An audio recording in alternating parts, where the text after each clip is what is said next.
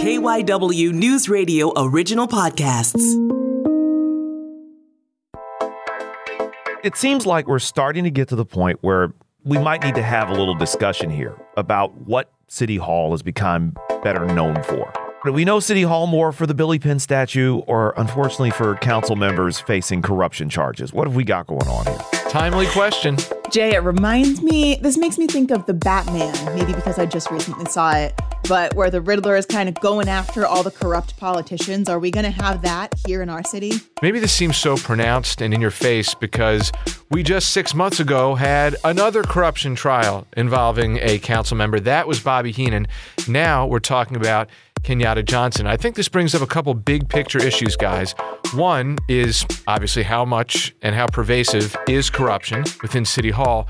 Two, as we're going to hear later on, could there be a serious issue where, let's say on the surface, these council members are acting with good intent? There's a blurring of rules and regulations about what they can do and what they can't do, and then they end up finding themselves in some really serious trouble and hot water and they end up landing in places where we also wonder if they think, is there a line or does the line not actually apply to them? I'm Jay Scott Smith. I'm Brian Seltzer. I'm Sabrina Boyd Surka. And KYW City Hall Bureau Chief Pat Loeb is going to be joining us to talk about the start of Councilman Kenyatta Johnson's federal corruption trial. She'll talk to us about the charges, the jury selection, the implications, and the key names that are surrounding this. But I've still got yesterday's accident on my mind, the one that occurred on 95 near Lincoln Financial Field. We've learned some details. The two officers who were killed were identified as 33 year old Martin Mack and 29 year old Brandon Siska. And the man they were trying to help on the highway, he was also killed in the incident. It was just horrible.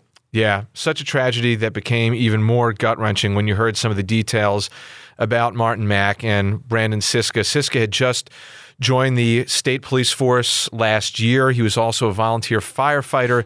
Jim Melwert, our suburban bureau chief, he spoke with the deputy chief of Siska's fire company, John Bolger. His father is a member of the fire company, his father in law, his wife's a member of the fire company as well. So it's a very close community here. He was an example to all of us.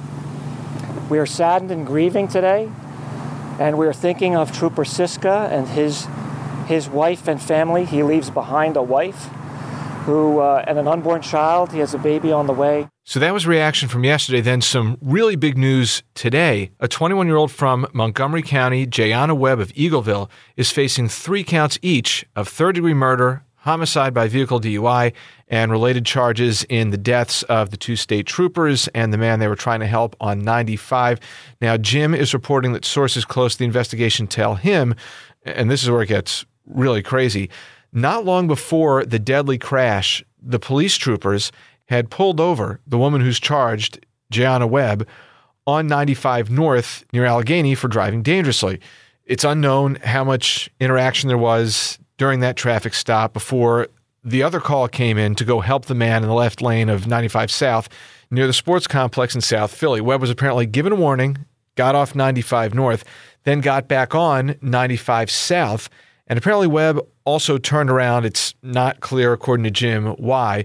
State police say at around 1 a.m., that's when the police officers, Mack and Siska, were helping the third man into the car. Webb came onto the left shoulder between the barrier and the left lanes of traffic, hitting and killing all three men. The third man was identified as Reyes Rivera Oliveras, 28 years old, from Allentown. Wow a lot to digest and process with that. Check the show notes. We've got a link to an article with the latest on everything that's going on in this investigation. Some news from SEPTA. We know that they are trying to get more riders. So they're starting this new pilot program now that is helping companies give their employees free rides. Mike DiNardo talked to SEPTA about the strategy. Workers get free rides on any SEPTA vehicle under the SEPTA Key Advantage pilot. It works like this. Employers buy six months of passes from SEPTA for $140 per worker. And then, says SEPTA General Manager Leslie Richards, their employees will be able to ride SEPTA at no cost to them. The aim is to get workers back into the habit of taking transit to work, says SEPTA's Director of Operating Budgets, Eric Johansson. There's a real, you know, power in putting something in someone's hands that feels free. It gives them a, a very significant incentive to use the pass. which we think is going to create a habit of transit use uh, and really start to drive ridership back onto our system. SEPTA says ridership is at 51% of what it was before the pandemic. 16,000 employees at Drexel, Penn Med, and Wawa are eligible to apply for the benefit that starts May 1st. Sabrina, I know that you are a tried and true trolley commuter. I take the regional rail in, and I'm not trying to do any payola or plugola here, but I love my SEPTA commute. It's great, it's comfortable. I think it's environmentally conscious. It forces you to get out, stretch the legs, walk to your station, walk to your destination. I think this is a nice program. Brian, you're not trying to get one of those passes, are you? But now listen, I say in full disclosure, I think our great parent company Odyssey has some very nice commuter benefits that I do take advantage of, but this is next level. Free is always better, right? I do have to wonder, you know, I would sign up because I do have to go in to record with with you guys. But is this enough to convince people who can work very comfortably from home that they would want to commute back into the office? I mean, I would think employees are probably thinking about that when they sign up for this program. Well, listen, this is not to suggest there's any opportunism going on, but there's also this global crisis happening right now, which is driving gas prices through the roof. So perhaps this would be an opportune moment for people out there, even if you do have cars, to save some even more shekels. Take advantage of the free program and get on the train, trolley, bus, whatever it is. Now, Brian, you mentioned we are in the midst of a global crisis, and that crisis is between Ukraine and Russia.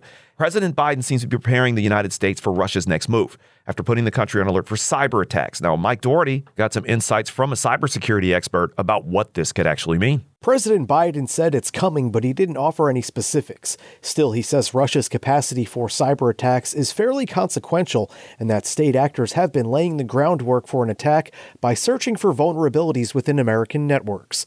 Cybersecurity analyst Allan Liska at Recorded Future says the cybersecurity community has been on alert for some time now, and companies should be paying close attention to its web traffic and flagging any unusual activity. We're surprised it's taken this long. It seems that there's been a lot of delay in Russia from getting to the point of launching the attack against Ukraine to actually launching some of these cyber attacks that were expected earlier. He says sometimes the best defense is a good offense, and U.S. officials should be identifying where the attacks might be coming from and stop them in their tracks. For months, the Biden administration has prodded companies to prevent cyber attacks through a slew of tactics, including patching known vulnerabilities, running through drills and emergency plans, as well as encrypting and backing up data. It is just crazy that that's the type of world we live in these days when that's the type of thing we now have to brace ourselves for. I got to say, I was on Twitter last night lurking through the scroll during the 76ers game, and lo and behold, what did I see? Jay Scott Smith tweeting about his presence at the game, getting ready for a big halftime event. Jay, tell the people what were you doing down at Wells Fargo last night? So last night, Odyssey, along with uh, the Philadelphia Police Athletic League, was holding an event. It was kind of a pal night at the Sixers game. And at halftime, they had a celebrity game. Then, celebrity, of course, being used very loosely when it comes to me, but celebrity game where a number of members of the media were able to play for 10 minutes with a number of kids from the Philadelphia Police Athletic Leagues, basketball leagues. And I was one of the people who was out there who got to actually put on my basketball shorts. I got my shoes on. I got to step on an NBA court, something that I'd only kind of passively thought about when I was 10 years old, but I actually got to do that. And it was an unbelievably cool experience to do it. I wasn't the only one there, by the way, from KYW News Radio. Timmy Jimenez, along with Pete Inarado, I'll put it like this I have fully affirmed and established that I am 42 years old and not 21. you know, I'm always the uh, non sports ball person of the group, but it may surprise you to learn I actually played basketball for a short time in my youth. My father was a coach. It was a whole family affair. So uh, I'm a little bit jealous, honestly, Jay. It would be kind of fun to get back on the court as much as I would epically fail. Now, Sabrina, when Jay walked into the studio today, there was a little bit of a hitch in the giddy up. It seemed like the guy put in some work. but there's also one other person there, and we felt like we had to bring in someone who could give us a keen analysis of what took place last night. We're going to introduce everyone out there to, let's give a round of applause, Ali Amato, one of our duals here at KYW, a writer, editor, newsroom administrative assistant. So, Ali, we need your analysis. How did our man do last night? Um, I don't know if I could say that my analysis was keen. Uh, definitely enjoyed myself there, and it was really awesome to see all of our KYW peeps play. I think Jay killed it, along with Tim Jimenez and Pete, just putting their all in it. KYW really showed up and showed out. There had to be what about eight thousand people at halftime? There's still 8,000, 9,000 people still in the stands. Mm-hmm. The PA announcer called my name out as when he was like I couldn't tell you who won. I just know it was real cool to get out there and do that for something like the Police Athletic League, which when I was a kid I played baseball. That was my first baseball league was a Police Athletic League team. So that has always been kind of a close thing to me because my dad got me into PAL through through the Police Athletic League that, that I grew up in. Just that whole experience was great. But God, am I tired right now? I think you speak for everyone when you say that. I it, feel like nobody was really expecting uh, what it would actually be like. Al, I got to ask you real quick. Next year, do we redraft the same three KYW News Radio participants, or do we need a fresh injection of energy in there? Not to put you on the spot in the presence of one of the players. well, um, as for Tim Jimenez, I asked him specifically if he was going to dunk on a child, and he said absolutely not. So I think he's got to be cut for next year. oh, Allie's tough. Allie wants, her, wants, out, wants us out there posterizing 12 year olds. If I still had the ability to get up that high, I probably would have tried, to be honest with you. But that's just me. Allie, thanks you, thank you so much for coming in here and, and talking to us. It's great to actually have you in here for the first time here on the Jawncast with us. Great to be here. Thanks for having me. Now, in a minute, we'll talk with KYW City Hall Bureau Chief Pat Loeb, is going to fill us in on yet another corruption trial involving a city council member, this one, Kenyatta Johnson. That's coming up in a moment. I'm Jay. I'm Brian. And six months ago, it was Bobby Henon. Now it's Kenyatta Johnson. Yes, we've got another federal corruption charge on our hands here involving a member of the Philadelphia City Council. So that means we welcome back in KYW News Radio City Hall Bureau Chief Pat Loeb. Pat, good to have you back on here. Always a pleasure, Jay. So, Pat, lay this out for us. What charges is Councilman Johnson facing? And is there anybody else in his orbit that's caught up in this too? You know, it's another case like Henon's, where anyone who watches city council would say, Johnson did what councilmen do sponsored zoning changes requested by property owners, threw his weight around a little bit with the redevelopment authority. But federal prosecutors say it was part of a quid pro quo, that the reason Johnson took those actions is that the beneficiaries had bribed him. So he's charged with bribery and honest services fraud, that those are the boilerplate charges for a case like this. And in this case, the beneficiaries are the Universal Companies, and that's a charter school operator founded by music producer Kenny Gamble.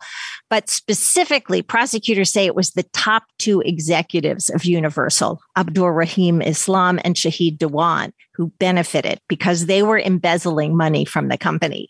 And prosecutors allege they bribed Johnson by giving a $66,000 contract to a consulting company owned by Johnson's wife, Dawn Chavous.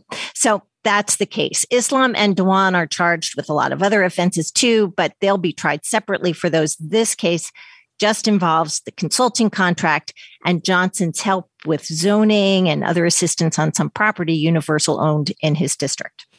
How serious are these charges when you hear the words embezzling and quid pro quo and you think of just what we went through with Councilman Henon? What kind of trouble could Kenyatta Johnson be in from this? Well, there are serious charges. Each one carries a 20 year sentence. So the max would be 40 years in prison for him and his wife if they're found guilty. Now, this also is a case that's just now starting to come to a head because this is this this doesn't seem like it's a brand new thing. Right, these charges go back to 2014.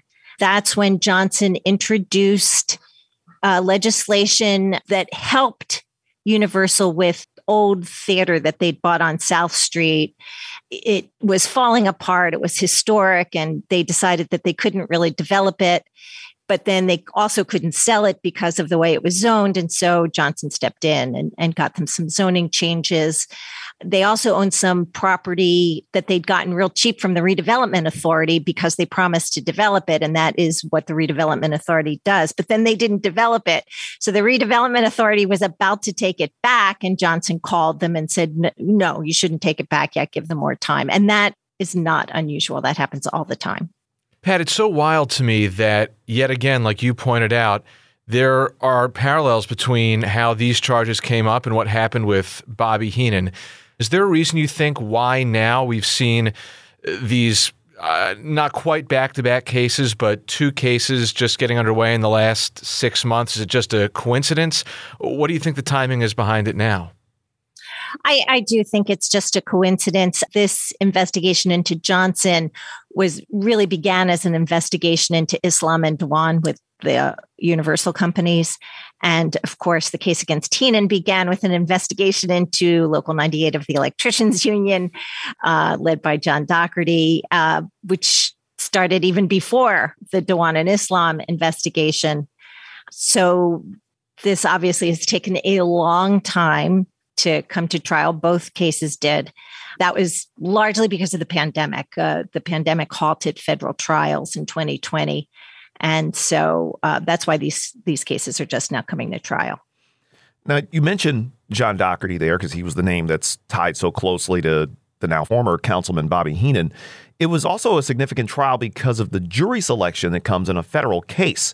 Can you just kind of explain to the people why this is such an important detail in, in cases like this? Because the the charges are against a, a Philadelphia official Philadelphia is a big, complicated city, and business is conducted here in various ways to accommodate many different constituencies. But the jury comes from all over the Eastern District of Pennsylvania. That's like multiple, guys, I think it's six counties, and most of them are rural, small town counties, no big cities. And in the case of Henon, it it really seemed that you know, the jurors were kind of horrified at how the sausage is made in Philadelphia, whereas maybe a Philadelphia jury wouldn't have been so shocked by it. All right, Pat. So we're still in the early days of the start of this trial. Where do things stand right now? well, they don't even have a jury yet. The jury selection started yesterday. The judge dismissed about half of them yesterday and said, you know, we think we have enough to put a pool together by tomorrow morning. Well, this morning he came in one juror called out sick, two had like doctor's notes, essentially excuses for not participating, and then a, a bunch, an unknown number. He didn't disclose the number, but some just didn't show up. And so suddenly they found they couldn't complete jury selection after all. So they their the trial's going very slowly so far. I understand they also revealed a list of witnesses. Now, were there any surprises in this list and what pretty much makes these witnesses so intriguing? Like, do they have a connection to Councilman Johnson? What's what's the story there? There are four elected officials on the witness list, and they are a surprise. They were a surprise to me because uh, one of them is um, State Senator Anthony Williams, who Johnson and Chavous both worked for. He's their ally. He's a prosecution witness. Same with Jordan Harris. He's a state rep and then State Senator Sharif Street. These guys are all allies, I thought, but but suddenly you have these three people showing up as witnesses for the prosecution. Also, witnesses for the prosecution: School Superintendent Bill Hite, Philadelphia Housing Authority President Kelvin Jeremiah. This cannot be comfortable for those people. On the defense side, you also have a state rep. In fact, the state House Minority Leader, Joanna McClinton, and some, you know, prominent citizens, Jeff Brown of ShopRite, and then a bunch of nonprofit leaders like Dorothy Johnson Speight, who runs Mothers in Charge.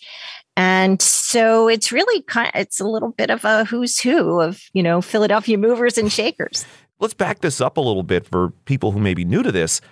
You got to give us a little bit of a backstory on Councilman Johnson. How did he come into power? What are some of the things that he's been fighting for in his time in city government? Well, he is a big anti violence advocate and as he, always says about himself you know he he was part of the problem when he was younger he was a little bit wild and then his cousin got killed outside of an elementary school. And that really changed his life. At that point, he said he wanted to be part of the solution. And so he started a, a anti-violence group, ended up running for state representative, and he did serve in Harrisburg.